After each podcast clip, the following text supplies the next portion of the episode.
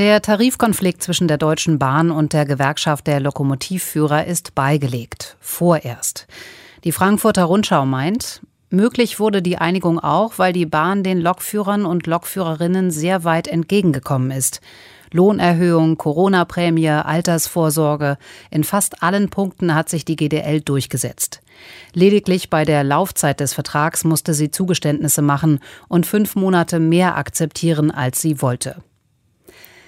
Die Berliner Tageszeitung fasst es so zusammen. Wenn zwei sich einigen, freut sich der Dritte. Das ist das etwas kuriose Ergebnis des jetzt beigelegten Tarifkonflikts bei der Deutschen Bahn. Denn das, was die GDL hart erstreikt hat, bekommt nun die konkurrierende EVG vom Bahnvorstand geschenkt. Für die Bahnbeschäftigten ist das gut.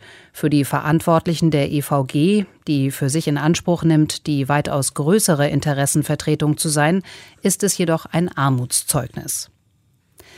Für die Südwestpresse aus Ulm ist klar, dass der Konflikt weitergeht. Die GDL wird nicht nachlassen, Mitglieder anzuwerben. Zugleich wird sich die EVG in der nächsten Tarifrunde genötigt sehen, besonders hart zu verhandeln. Schließlich will sie nicht in den Ruf geraten, wenig für ihre Mitglieder herauszuholen. Ein Teufelskreis ist die Folge. Dem kann nur die Politik ein Ende setzen, wenn sie das Tarifeinheitsgesetz reformiert. Nach Sachsen-Anhalt. Dort wurde Rainer Haseloff als Ministerpräsident wiedergewählt, allerdings erst im zweiten Wahlgang. Die Mitteldeutsche Zeitung aus Halle kommentiert, es ist peinlich für Haseloff, dass seine neue Koalition sich nicht zum Start zu 100 Prozent zu ihm bekennt. Aber Haseloff kennt das schon. Man kann nur spekulieren, wer ihn hat zappeln lassen. Wer es auch war, Haseloff darf sich bestätigt fühlen, dass er die FDP mit ins Boot geholt hat und sich nicht nur auf eine Einstimmenmehrheit einer CDU-SPD-Koalition verlassen wollte. Aus Sicht der neuen Osnabrücker Zeitung sind zwei Szenarien denkbar. Gut möglich, dass es CDU-Leute waren, die Haseloff einen Denkzettel für seinen harten Abgrenzungskurs zur AfD geben wollten.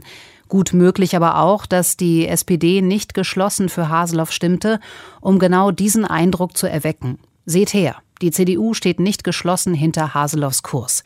Seine Brandmauer zur AfD hat Löcher. Mit freundlichen Grüßen an Armin Laschet.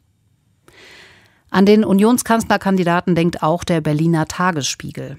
Was jetzt in Magdeburg passierte, eine Woche vor der Bundestagswahl, kann Laschet nicht gefallen. Offenbar gibt es CDU-Politiker im Landtag, die eine kleine miese Nummer daheim für wichtiger halten als die disziplinierte Unterstützung des Bundestagswahlkampfes der eigenen Partei.